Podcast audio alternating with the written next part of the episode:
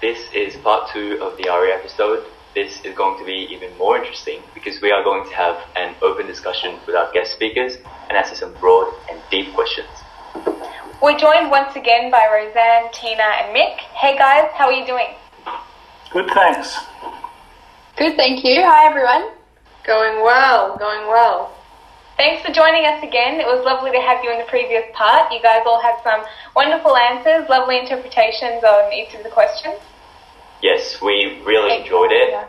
And um, as I said, this is a broad conversation, so feel free to say whatever you want and whenever you want. So let's get started. Um, our first question is simple, but not simple, but basic, but still like very difficult to answer. And it is, why do we or should we believe in God? So what benefits does religion have? We'll start with Tina. Sure. I think um, um, the first is that nothing that science has ever discovered has explained the existence of the universe. And but yet we see that the universe is it has this beauty and an order that it really suggests that someone created it. Um, religion, just like anything else, has it has its positives, it has its negatives, but the positives definitely outweigh the negatives by a lot. Um, we see a lot of negatives portrayed on the media, especially um, in regards to the Catholic Church, but um, it, reality is the truth isn't fully portrayed in the media um, about the beauty and the richness of the church. Um, we just have to be open um, in finding in finding what the beauty and the richness is. Yep. Mick, do you want to go next? Um, yeah, it's a, as you say, it's a basic question, but it's very, very difficult to answer. And each one ends up answering it in their own way. Um, for me, I've had my doubts about God at different times in my life, but uh, mostly doubts when I was younger than, than uh, as I've grown older. So for me, it's uh, God is a real experience in my life. Uh, God's always been there. God shapes what I do in each day. Uh, I I don't uh, I don't know if I'm still in touch with how people uh, who don't believe in God how how they see the world. For me, God's an essential part of the way I see the world now. So, um, yeah, I, I'm not sure that I have many answers for other people, except that it makes it makes strong sense for me.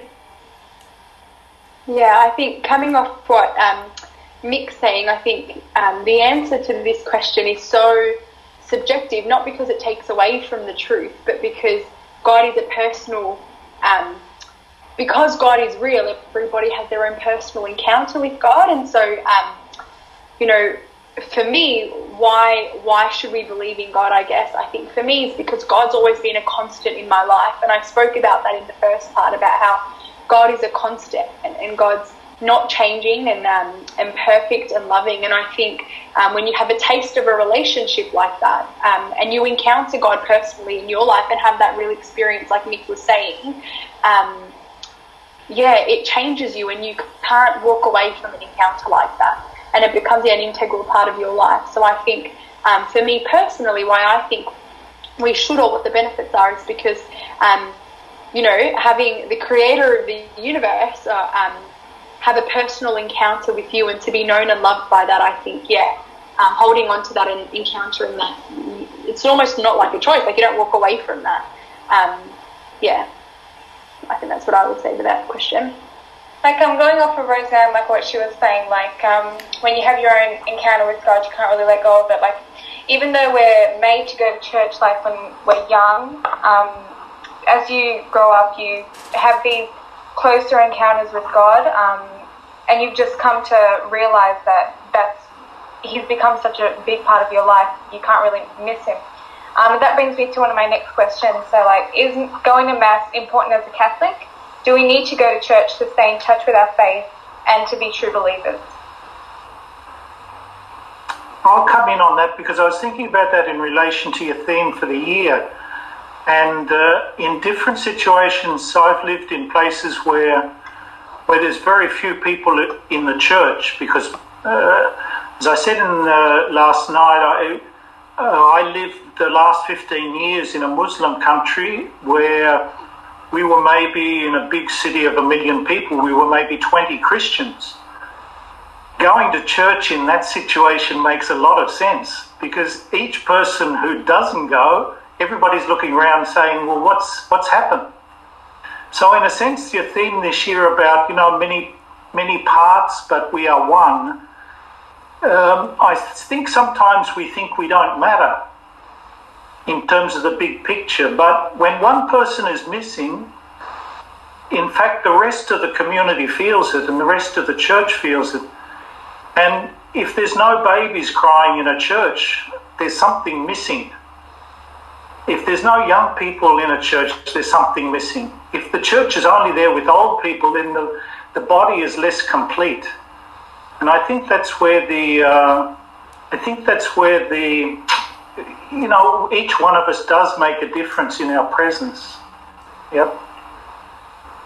I love that answer. Me too. That's beautiful, me. Yeah, thanks for sharing that. I love that, and I, I think, um, yeah, that encapsulates it perfectly with your theme, especially. But I think the idea of you know, God delighting in us having those personal relationships with Him. I think the beauty of the Catholic faith is found in our Mass, you know, the truth and beauty is and the richness of it is found in that because yes we're called to you know um, to personal prayer and, and, and, and worship and things like that. But in but by going to church going to mass and receiving the eucharist receiving the body of christ that's the you know the summit of our of everything that we believe in. And um, and to know that we can only receive that by going to, to mass is such a gift. I think it was um, st padre pio that said you know if we knew the true um, the truth of, of the mass, the gravity of the mass. If there was a war happening, you know, um, outside, we would risk going through that to get to church. Like, um, yeah, the beauty and the richness and, and, the gift. It's almost like I think not going to church is like being given this gift um, for our birthday, for example, but never, never um, unwrapping it you know, and so we can, the, the gift's there. We've done nothing to deserve it or earn it. The gift's being given to us. But if we don't go, the only thing we're doing is not unwrapping it and making use of that gift. That's how I, that's how I personally perceive it. Beautiful. Honestly, nothing to add to you guys, um, but yeah, like Roseanne was saying, the Eucharist is the source and summit of our, our Catholic faith, and nowhere else can we receive that other than church. Um, and nowhere else can you be in the physical, like the physical presence of God. Mm. Speaking of that, like one body with many members and like being one, how are like God, Jesus, and the Holy Spirit one thing? Like we as Christians, we believe in Trinity and that they're all one. Um, we've had this discussion before at school, and there were so many like points of view and perspectives. So yeah, what do you think?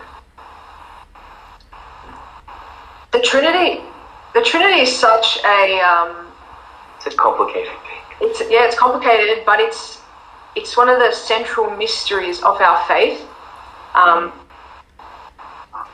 my understanding, as easy as I can explain it, is that there are three divine persons but one God. So, God the Father, who is fully God, God the Son, Jesus, who is fully God, and God the Holy Spirit, who is fully God. Um, so there's three divine persons but one God, and they all they are all equally 100%, but it's not like, I don't know if that makes sense, it's not 100 times 3, which equals 300%. It's like, if you want to use maths, you gotta you gotta do one times one times one equals one.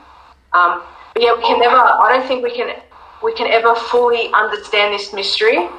Um, yeah. Mm.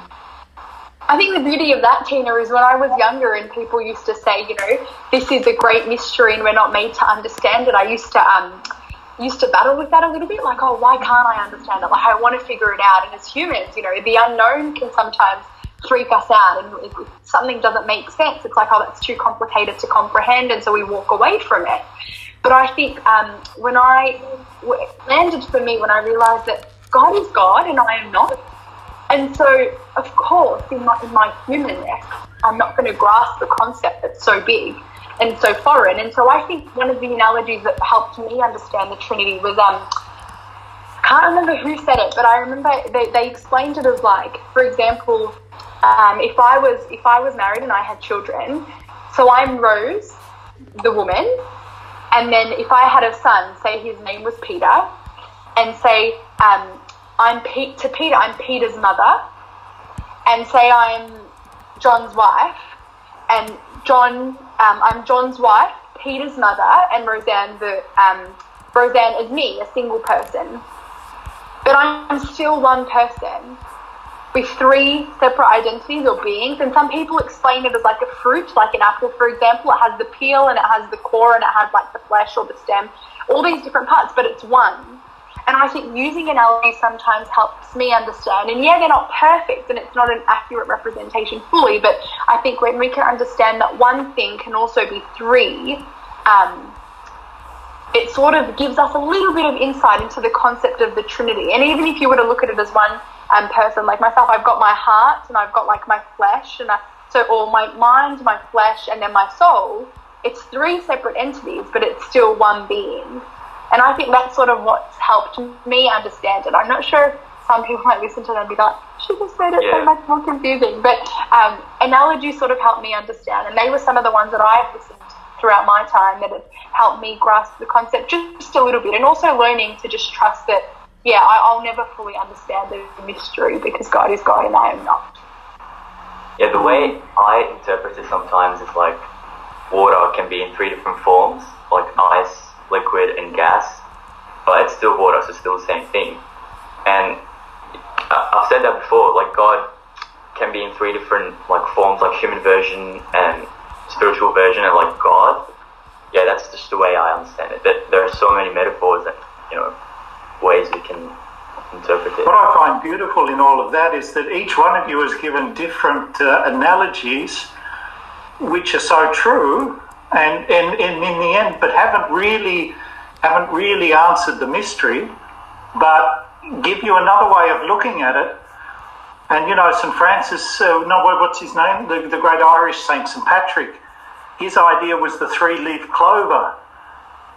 You know, and that was the way he explained to the to the Irish how how the Trinity worked. That it was one it was one stem, but with three uh, three leaves which were, were bursting from it. So you know, even the great saints have had to use analogy to try and get a little bit close to, to what the Trinity is about. And I think it's wonderful that that it is a question that sort of plays in our mind from a very young age, and even at an old age, we won't uh, we won't have the answer and that's where faith comes in. Yeah, that apple analogy, Roseanne, I really like that one because it's like you can keep peeling away at um, like the surface of what the question actually is until you get to the middle, but you won't actually really get to it. Um, so my, my next question is like it's another very broad question, but um, lots of people can interpret it in different ways, and there are probably many answers for even one person. Um, what does God look like? That's just impossible to. I'll um, I can start. Um, Tina's, Tina's smiling like that's not a little question. um, I I love this question personally because I love that God um, is so different for so many people. Like if they were to describe what He looks like to them, you'd hear so many different answers. And I think all of those answers are true because if God, if we are all made, if the truth is that we are all made in the image and likeness of God, and we are also different, how beautiful and diverse must our God be? You know, and and I think um, one of the most beautiful things about you know what does God look like is that God looks like exactly what we need Him to look like in our life. and that that answer is constantly changing. You know, God meets us where we're at, and I think the beauty of God is that we can't contain Him in a box or this identity or this like this this shape or image because God is a being and He's exactly what we need Him to be. And I think I don't know if any of you have watched the movie The Shack, but um, it's brilliant. If you haven't seen it, watch it. And God um, appears to this man that's hurting because he's. I'm not going to give away any spoilers in case people haven't watched it, but appears to this man that's hurting because he's lost one of his children, and God appears as a mum. And in one of the scenes, the man needs to go and confront something that's been um, he, he's been battling with for a while, and the character appears, but it's this like big man, and he says, "Oh, today you're going to need a father for what you're going to do." And I love that idea that you know God God meets us like that, and I think it also comes to the Trinity because you know you know He came as a human as Jesus, and then when Jesus had to go back, He says, "I'm going to give you you know a comfort. I'm going to give you your advocate, and it's better for you that I leave you with this." He almost knows what we need and meets us there, meets us at our level. And so my answer is that yeah, God doesn't look like just one thing, but He appears to us as what we need Him to look like look like at different parts in our lives. And I think that's one of the most beautiful truths of, you know, what does God look like? Yeah, that's my answer for that one. That was lovely. I've got nothing to add to that one. Yeah, it remains a mystery. So another impossible question: Is there heaven or hell?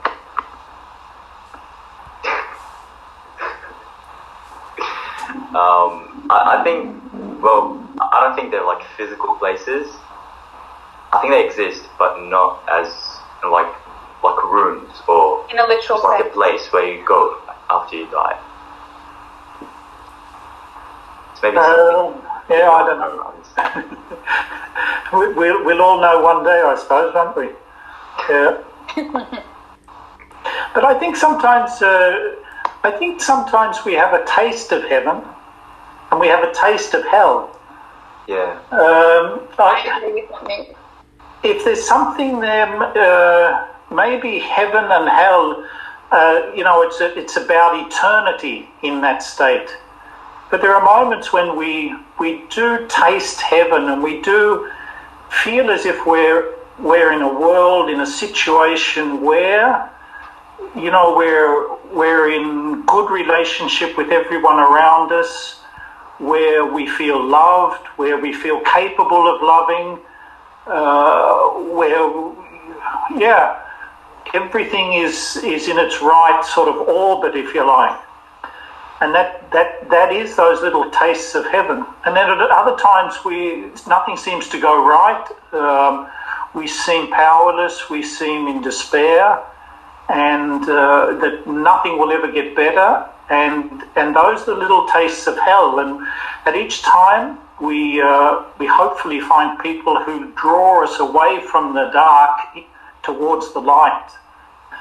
And um, I, I think heaven and hell exist, and I, I think uh, even in an eternal sense, we make choices in our lives as to whether we create heaven or whether we create hell. And that's a very important part of that question is uh, are we contributing to an eternal heaven or to an eternal hell for people? Mick, I really like what you said at the end of that. Like, we know that God is forgiving eternally, but whether or not we want to make a contribution to where we want to go, what we want to make of our lives, that's up to us as well. Um, so, uh, our next question was like, what's your interpretation of heaven of hell, or heaven or hell? But we sort of already answered that one. So, we want to move on to the next one. Um, sure. Um, so, what should someone do if they're like confronted by non-believers about their faith?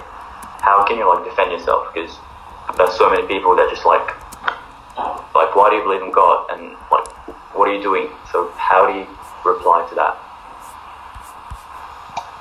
Well, I think verbally or like Yeah. any other way? I think it really depends on the situation. Like, in a physical sense, we're speaking like where you're at, who it is to you. Um, but above all, I think the way you approach them is always to, to love them. Because if we believe that um, God is love himself, then everything that we do should be a reflection of him. So to treat them with love. Um, and treating someone with love doesn't always have to be like you have to be kind, you have to be nice, which is like, of course you do, but as in um, trying to to like to walk with them and to journey with them and meet them where they're at. Um, you know, we can be the hands, hands and feet of Jesus here on earth. And I, I really, I've I heard that once. Someone said we can be the hands and feet of Jesus, but it doesn't mean that we have to go out, um, change water into wine, or um, you know, heal people physically. Um, which that that'll be great. Not that we can we can't change water into wine, but um, you know, living living out our faith, it doesn't always have to be verbal or with big gestures. Even though it can be, um, it can be done by just simple, loving actions.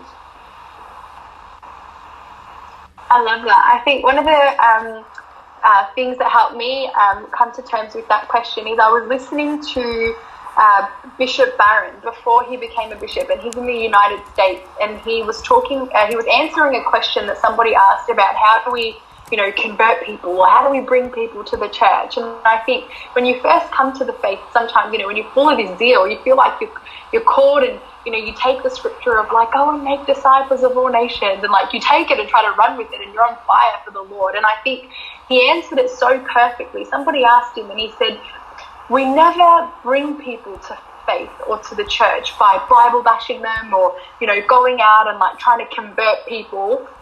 He says, the way we draw people in is if we first live the faith fully ourselves.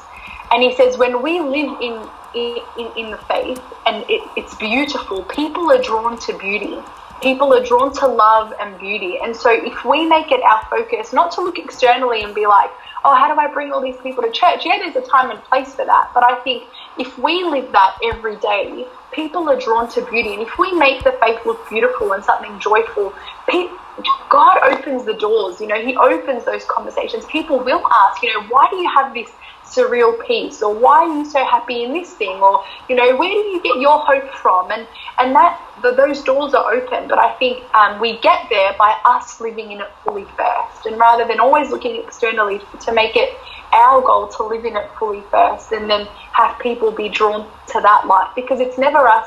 Ultimately, it's never us anyway that converts people. It's our duty you know, plant those seeds and exactly what Tina said, be people of love and trust that our Father does the rest.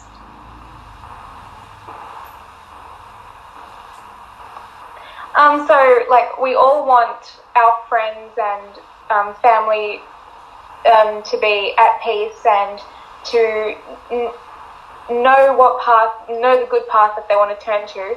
Um, but the one thing that probably for some of us is is the path to turn to is to turn to God or to turn to Jesus.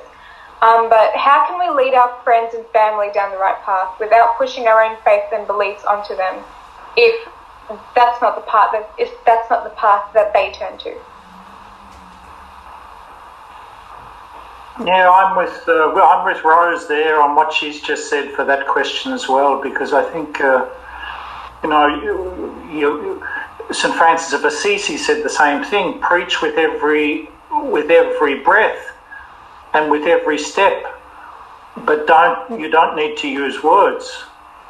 And I think sometimes we want to, when we feel we have the truth, we want to impose it on others. And I think sometimes we need a bit of discipline that uh, the truth that we have, we, we live and we live out of that. And uh, if it's really true, it will do its own communication. We don't need to be to be beating up people with telling them to do this or telling them to do that. They'll get the message if we're authentic. Yeah. Yeah. That's a good answer. Um, so how can we like refer to God, Jesus, and His teachings to people who could be offended by it? That's like kind of similar to what we're saying. And Matthew said that like you lived in many different countries and um, you've met people from different backgrounds and cultures and religions. So how can we kind of like talk about our faith, but in a way that wouldn't offend them or in a way that wouldn't be against their own faith?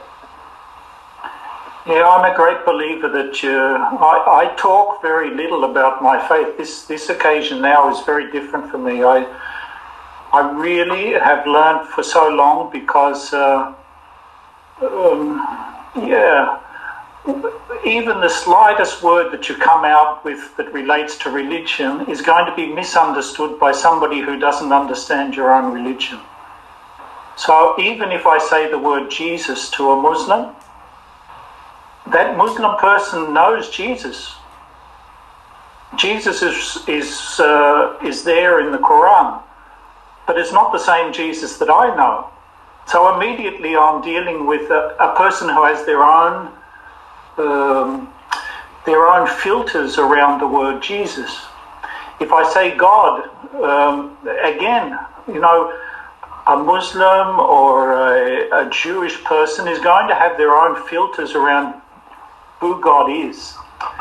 So I've become very distrustful of words. I think amongst people who share the same language, yes, you can discuss, but uh, once you're with people for whom the word doesn't have the same meaning, I, I really go back to just living correctly according to the beliefs and the faith that we have and let let God work through us in whatever way God wants. Roseanne, do you have anything to add? Um, uh, not uh, not a great lot to add to that, but I think um, when I used to, what I used to battle with with that was that sometimes I'd be like, oh, but am I letting God down? You know, if I don't, you know, am I being weak in my faith if I sort of don't talk about it? And um, is that wrong of me? And you know, but what I learned, I think somebody once said to me, you know, God's like a, a lion, you know, you don't need to defend it. You don't need to stand up for it and convince the world that this is a lion and like the lion's not going to be upset, you know, because the lion's secure in its identity and it sort of reveals its strength by itself. And I think God in that sense, you know, he doesn't he doesn't need us to get out there and like defend him and make him known and like solidify him in his identity. God, God's content. He knows, you know, he's the creator of the universe. He's pretty, pretty solid at what he's doing, you know. So I think, um, I think exactly what Mick said, and going back to what I said before, I think um, when when those opportunities present themselves, rather than you know thinking, oh, should I say something now? Am I going to offend that person? To really bring it back to, am I living as a Christian first myself? You know, am I living in that sphere? Am I making the faith look beautiful and living it out in its truth? And you know, and sometimes that's that's all we're called to do, and to trust that with our small doings, with our futile little efforts of just being people of love and and living out Christianity to its fullest, God can take take that littleness and take those seeds and make something beautiful out of it. And we won't always see the fruits of that. You know, if you think of a tree, an apple tree or something, going back to these analogies, the person who plants the seeds is not always the same person who reaps the who reaps the fruit and eats of it. And the fruit is the last thing to grow. There needs to be somebody to get the garden ready. There needs to be somebody to water it, somebody to prune it, somebody to look after it, or whatever. And then the fruit comes. So our our parts in these people's stories and the people that you're talking about that we might meet, whether it's our friends that are on the wrong path or people we encounter, our our part in their story might be planting the seed. And you're not going to see an overnight conversion. You're not going to bring people to the faith instantly. But we trust that we're going to plant this seed by us living in it fully. And that there will be people, you know, or God that will come and, and, and hear those prayers of ours and those those requests of ours and water those those seeds and to trust that everyone's on their own journey, you know, and that we're only called to do our parts and trust that there's a big God who will do the rest. I think that's um yeah, that's what I'll add. Yeah, so we don't have to like tell people or force them to believe in God. It's just your own like Yeah. relationship with God, and that's all that matters. But I'd say don't forget what Tina said earlier too about being, uh, you know, the hands and the feet of God, which I think you used during your school assembly today. You know, and that uh, that little idea is a, I, I think it's a very practical way of of living the faith, which doesn't require words. You know, it doesn't, not speaking about our faith doesn't take away our responsibility to do something which is flowing from our faith. And I, I think that's important there. I think we can, yeah. Roseanne was saying something. but we can be like, um, she's saying something along the lines of we can be like the vessels of Christ, of Jesus, of God um, on earth. But also at the same time, like, people, um, people are always going to be offended by, like, there's never going to be, we can never, we can't walk and live our lives with tiptoeing. And if our faith is, like, means something in our life, then we shouldn't be afraid to you know, to um, to talk about it. But obviously, like like I said, like Mick was saying before, like language is very powerful, and I think it's the way that you approach things. Um, but yeah, yeah. Yeah, Tina, that's a really good point actually, because like if we look to Jesus, like where do we to compare our answers, you know, to look to Jesus, I think that's a good um, uh, center point to go to. And he was always offending people, you know, like he, he was always like super controversial and like didn't hold back and stuff. And you know, time and place for everything. There were times when yeah, he was flipping tables and was doing things that was going against you know the norm of those times. But there were also times when Jesus held back. You know, when when he was you know questioned, "Are you the Son of God?" He, you know, and he, had those really cool answers. You know, where he said, "Well, it is you who say I am."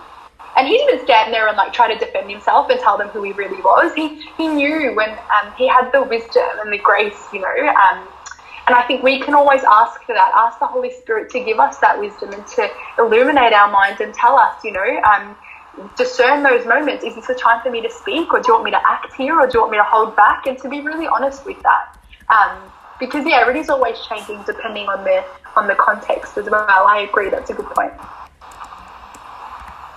Yeah, I, that message, I love that message that Jesus gives. Like, as long as um, God knows who you are, and as long as He's in touch with you, and as long as you're in touch with yourself, then then then that's probably one of the greatest states of mind to be. Um, so religion isn't as relevant in today's society, especially like in youth and young people, as it once was. Um, it's unfortunately not as big as a part of our lives anymore. Uh, how can we, as a Catholic school and community, make it relevant once again and make it a bigger part of our lives? I I love this question because like it's true, but like I knew you were gonna love this question, Tina. You know, um, you know, I think a lot of people, young, older, it doesn't matter, they stray away from even exploring religion, um, exploring God because of what they've what they've heard, and they become focused on the moral teachings of the church, um, and that scares people sometimes. But what we should be focusing on is having a relationship with God, and everything will flow from that. Um, it might have you know some waves, but it should flow from there. But I'm not saying that moral teachings aren't important because they are very important to our faith. Um, our faith gives us it gives us purpose, direction in our lives, um, in our life, life, in our life. It gives us inner comfort and peace, um, and we tend to focus on. When I say we, I'm just speaking in general. Like we tend to focus on behavior first rather than belonging so if we can focus on belonging and making people belong, then after that we focus on behavior. I don't know if that makes sense. So like, um, if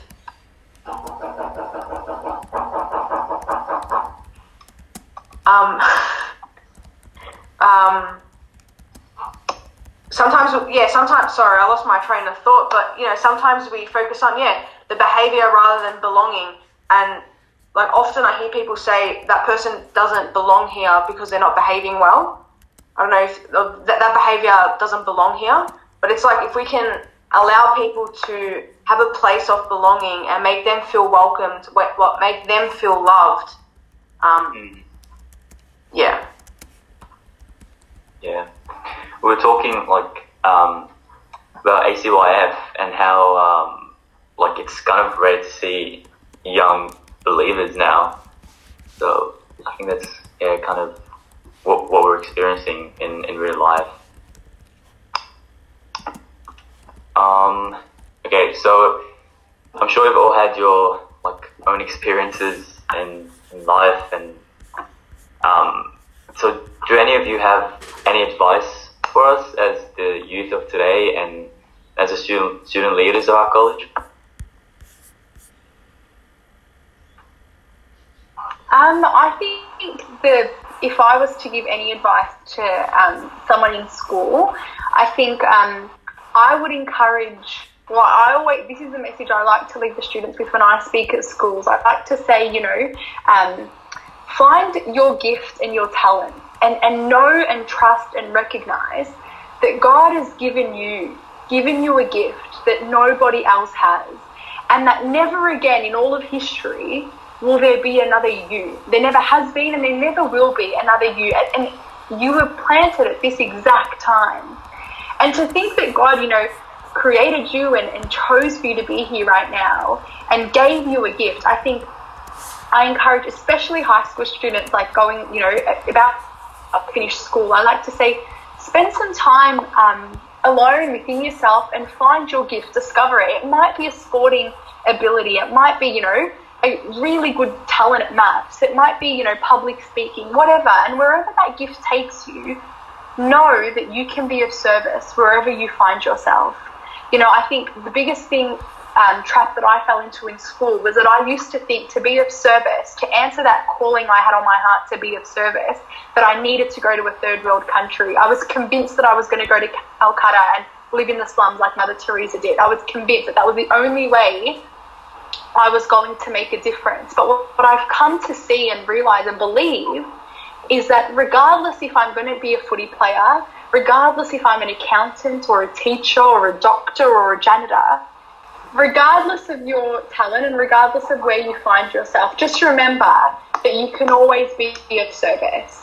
That wherever we find ourselves, there'll, always be an opportunity to help and give back um, wherever we are. And so to really lean into that and to spend this time with young people to um, not stress and dwell on, you know, where, where am I going to go in the future and how is it all going to pan out? Because that'll that'll unfold in itself. But to just remember along the way to always um, seek and look for the ways that we can make the world around us a better place. And exactly what Tina said, be Christ's hands and feet. You know, um, yeah, that would be my encouragement to you.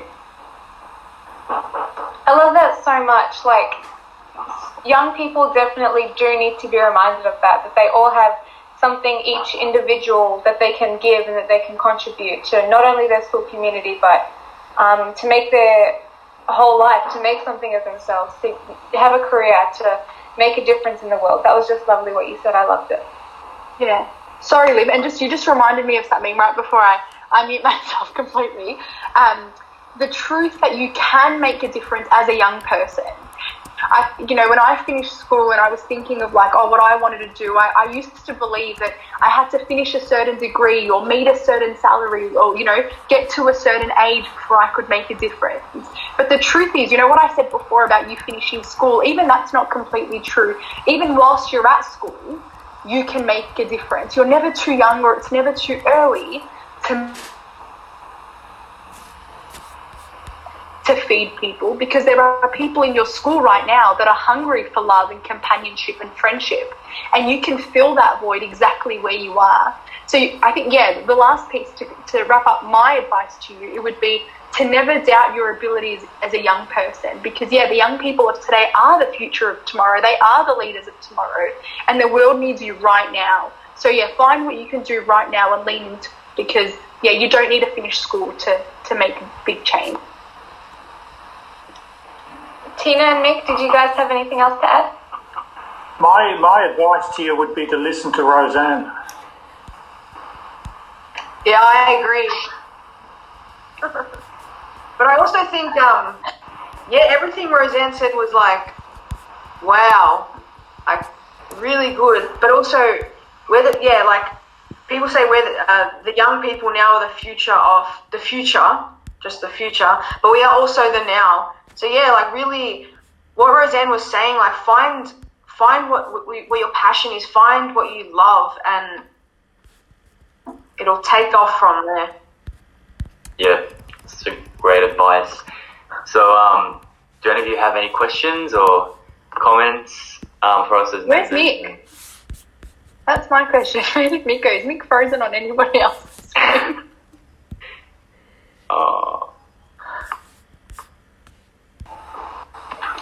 Um, so, did you guys have any uh, questions or comments for us as members of the school as well as the leaders of the school?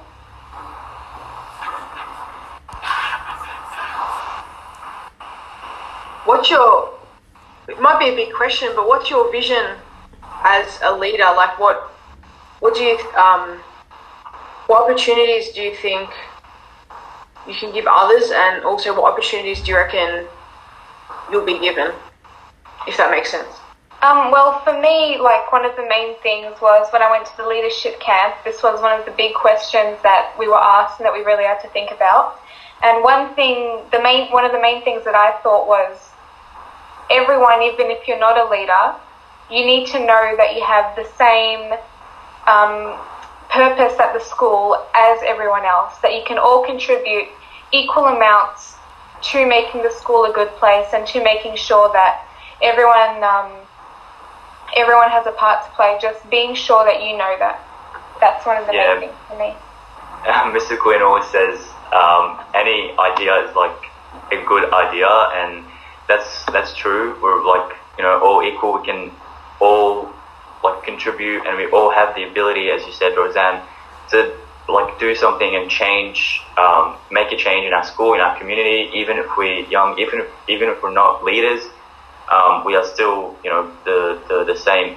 And um, yeah, so our our goals or you know, vision for this year is probably going to be um, a bit different, but uh, we're, still trying to kind of, um, you know, respond to students, the students' needs, what what they need, what we need, um, and what we want to see um, different in the school. Although it's a wonderful place, we want to make it even better, and you know, for the future generations to also um, continue what we're, what we're doing.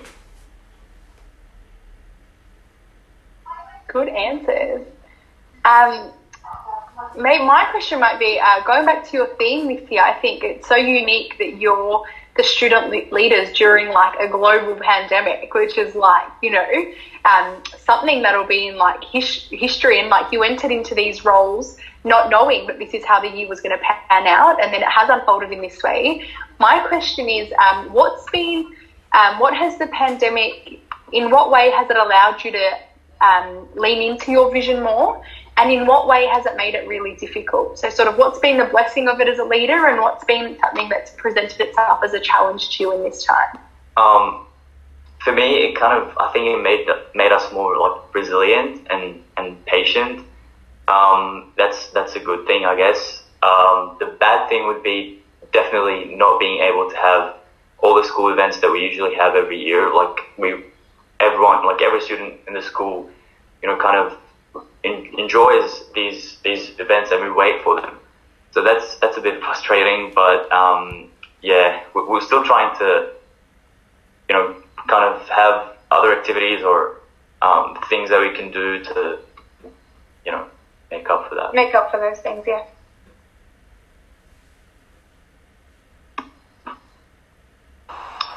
I don't Great have any. I don't have any questions for you, but I'm just in admiration of what you're doing. And uh, I actually, I, I went on to the website because I, it's a long time since I've had any contact with St Albans, and I presumed you were a Year 12 school. So I went onto the website this How afternoon to look at it, and I was just checking. I was thinking, "Eh, is that a Year 10 school or a Year 12 school? So I was. I'm, I'm even more in admiration of you, of what you're doing, really. Uh, as year 10 leaders, it's fantastic. Yeah. Well done. Thanks, Mick. Thank you. All right, Mick, Tina, Roseanne, this is it for today. Again, thank you so much for joining us. This has been such a beneficial and an amazing experience for us. You were all amazing. Thanks for having me, having us. Thank you for having us. Yeah, Thank thanks you. for having us. You're welcome. Everything that you guys had to say was just awesome. We loved every single part of it. Likewise, keep being yeah, excellent role models for your school community. Incredible work. That's it. Keep it up. Folks, now we're joined by three year 10 girls from our school Amy, Mary, and Lucina. Hey guys, how are you? Hi. We're doing good. Good. How are you, Amy? I'm good, thank you. So, Amy, Lucina, and Mary are some of the students from our school who went to ACYF, Australian Catholic Youth Festival, last year. For those who don't know what it is, it is a religious gathering that happens in Australia every two years. And young people from all over the country come together to celebrate their faith through music and um, other fun activities. We were hoping you guys could answer some questions and tell us about your experiences at ACYF. So, first of all, what are some things that you learned from this experience? We'll go with Mary first. Well, hi everyone. Um, during ACYF, I've learned how to properly repent when I go to church or when I talk to a priest, and I've learned the four S's, which is silence, sign, start, and surrender. And I've also learned that I can talk to Mary and not always God, which I found that was really helpful and it was really calming to me. So I reckon that's one of the most important things that I've learned through AC, ACYF. Mm-hmm. Lucina, what about you? Um, what I've learned through my ACYF experience was to um, learn how to build and talk to God whenever I'm feeling down or when I feel like I need help. I've also learned that you can always talk to Mary, and um, whenever you feel like you can't speak to God, you can always speak to Mary. And yeah. Mm-hmm. Amy, what did you learn? I learned that others can be represented as God, and through ACYF, you can create a relationship with other young Catholics. Mm-hmm. Uh, would you three recommend ACYF to other people? And if so, why would you encourage them to go? Uh, we'll go with Mary first. I would most definitely recommend ACYF. Like, not only are you there to learn about God, but it's a really fun experience just for you to get out of the classroom environment and the regular church environment. And when you go there, you're at festivals, you're at pil- Pilgrimaries, I think. Yeah, and it was just a different experience from what I've usually experienced. Like, I've seen when we're at the Pilgrimaries every morning, I've seen Lucina and people like people like Augustine who were really connected through the music that we've experienced. And I thought that was a really great thing because I really enjoyed it. So, yeah, I do recommend it. I really recommend people going to ACYF. Like I haven't been to ACYF, um, but with what you guys are saying, what what else I've heard about it, um, I think it sounds awesome, and I think that I'd really like to go. Um, Sina, what about you? I would definitely recommend it because it can help you create a bond with God, especially for those who have been struggling. Because for me, before I left, I like I would never pray. Like sometimes I didn't even go to church, and like I would struggle to find the meaning in praying. And I feel like the ACYF experience helped me build a connection with God. I would say, and our youths nowadays nowadays um, do you struggle a lot with that, and I feel like the ACYF would help those who do struggle to connect with God. Mm, I, I I did go to ACYF, um, and as Mary said, it was such an like a fun experience. Um, like you learn about like you learn so many new things, you meet new people. Um, it's just a really really like fun and exciting thing. Um, so yeah, I, I would recommend it as well. Amy. I would recommend ACYF if you wanted to strengthen your relationship with God or just reconnect with Him. ACYF teaches you how to um, talk to other people your age about your faith, and the environment created was really peaceful and friendly. So it was just nice to take a break from learning in a classroom. Mm, everyone was like smiling all the time, and everyone was so positive, and you know, like you, you just feel like like you're connected, and yeah. Yeah, and it was nice too because you could see that other people really enjoyed it, and it wasn't like people were forced to go. You can tell Yeah. that they wanted to be there and they were enjoying the experience there. And I thought that another thing that made ACY, ACYF um, enjoyable because everyone was just happy and everyone was just all laughing. And I think that made it easier for people to connect with other schools and um, teachers from other schools as well because everyone didn't have a serious face or like a mask on where it was hard to approach someone or like just stand next to someone. You felt like you were connected to everybody, and I thought that was that was really really nice.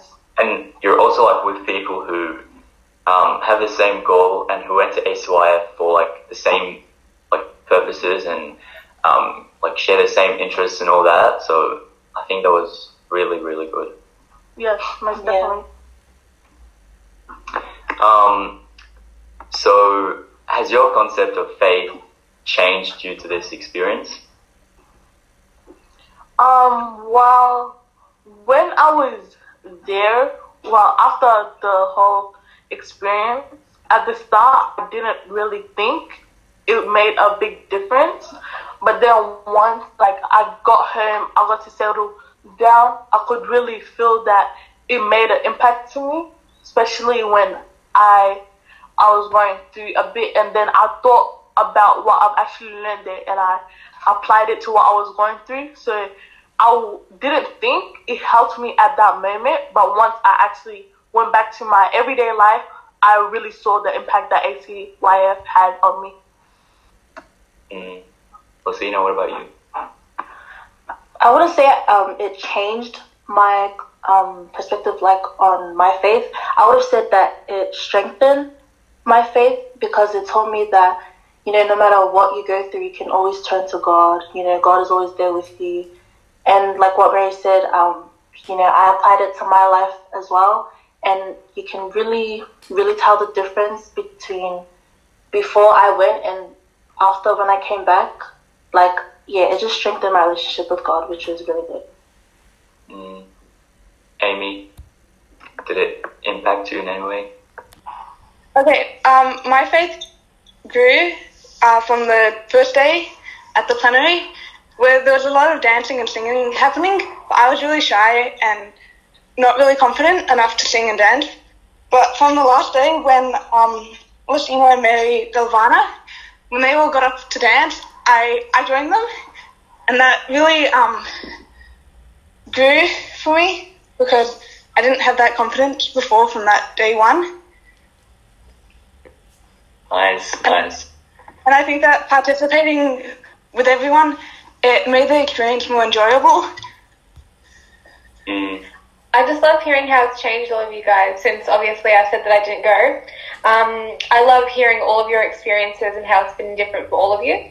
Um, but is there anything you wish you would have seen or done? Is there something that you'd change about it? Something that you wish that um, uh, you would have seen or done? Um, I wish if the sessions were changed because I felt like after we've been there for about three days, I think it was, that it became a bit repetitive and we didn't know what to do. Um, I thought that we started just moving out of boredom because we didn't have, we went to most of the sessions already and there was nothing else for us to do. So I wish if the sessions were changed or like there was more stuff for us to do during the hours that we were at the convention center. Okay. Yeah, but I think it's good because like you're free. You can go like anywhere. You can just speak whatever like lecture or um, discussion session or whatever it is like that you want to um, attend. You can even like go outside, listen, go to the concert. So you're just like free. You can do whatever you want. I think that's a good thing about it. Yeah. Sina, what about you? I wouldn't. Um. I wish we had more of those um, really large gatherings we had in the mornings because I really like those. And also, yeah, like what Mary said, maybe like more sessions because, yeah, like what Mary said. But um, yeah, I just wish we had more like of those large gatherings because I really liked it. Mm. Okay. Amy? One of the days we had like a Melbourne um, concert by ourselves. I wish we actually um, broke up into different cities of Australia and then joined together because with everyone from Melbourne, we didn't really connect that well. Well, we were connected because we were from Melbourne, but we didn't meet others. And if we had more of a celebration, a smaller group, just meeting with like the 500 people, it would have been better. Yeah, I agree. So back to school and school environment. Do you think the way teachers teach religion at school is good? If not, how can they improve it? Um, I do think what we are learning has some of its flaws because I believe that when we're in RE, we tend to not do stuff related to our faith. Like they are related to our faith, but then it doesn't strengthen anything to us. Like it's more so we want to get the task done, we want to move on from it. And I reckon that as we attend, most of us struggle to interpret what scriptures are saying. As for myself, I struggle to, to like interpret what scripture is saying because I haven't been taught that. Like I haven't been taught how to interpret scripture, and I feel like if that was added to the curriculum, that would help other people, and I feel like it would make them enjoy religion better and actually have a connection with God rather than saying, "Yep, I'm a Christian" and moving on because they know what to do, they know what to expect, they know the meaning of what's said in the Bible, so they can actually like feel something towards it. And I feel like that is what could be added into our religion classes. And yeah, That's a really good answer. Mm-hmm. So you know, Mary really said it all. but um, yeah. So um, I feel like the way t- teachers teach religion, I feel like it's it's not bad, but like what Mary said, it's more of like, oh, well, for me, it's more of the topics because I don't even remember reading anything in the Bible this year, and it's been like more than half of the year. But uh, yeah, it's basically what Mary said. Yeah. yeah. yeah, I wish it was more of a like a fun subject instead of just like Yeah, I feel like that's maybe why people drop it. Like yeah, as soon as they Oh. get twelve. Yeah, maybe like if we go like on excursions or if we do more like outdoor activities, that would be like great. And a lot of us think to be repeated for lots of the years. Exactly. Mm-hmm. And like, and we forget, like, as we grow into older year levels, we forget to, like, we forget the basic stories of the Bible that we were taught. Yeah. And I feel like what is being repeated is it's boring. Whereas those stories, it had like more. We had more activities with it. It had more. We had more fun with it, and it's sad to know that we are forgetting basic stories of the Bible. Yeah. Mm. Amy, would you do you think it needs a improvement? I don't think. Or what do you think's good about the way that we teach religion at schools? Uh, I like how um, we relate worldwide problems to have like a religion aspect to it. So we can talk about um, climate change and learn how uh, Catholic social teaching, how that can be connected to it, and Yeah. that, yeah, Yeah, I am liking that topic at the moment. The um the Catholic social teachings. I'm I'm liking that. Um, how we're learning about uh, care for a common home, preferential option for the poor. Um, even though we did do that last year, it was a topic that I did enjoy. Yeah. So like um, things like our global issues, like Mary, um, Amy said, like climate change or you know like justice, like although they're not really related to like Jesus, Jesus or God or things like that, but it's still good to learn about these stuff. Yes. Um, and is there like anything from ACYF you'd like to see in school or included in the curriculum? Maybe like I don't know, think something that you remember and you'd like to do it at school. Um, Mary, would you like to go first?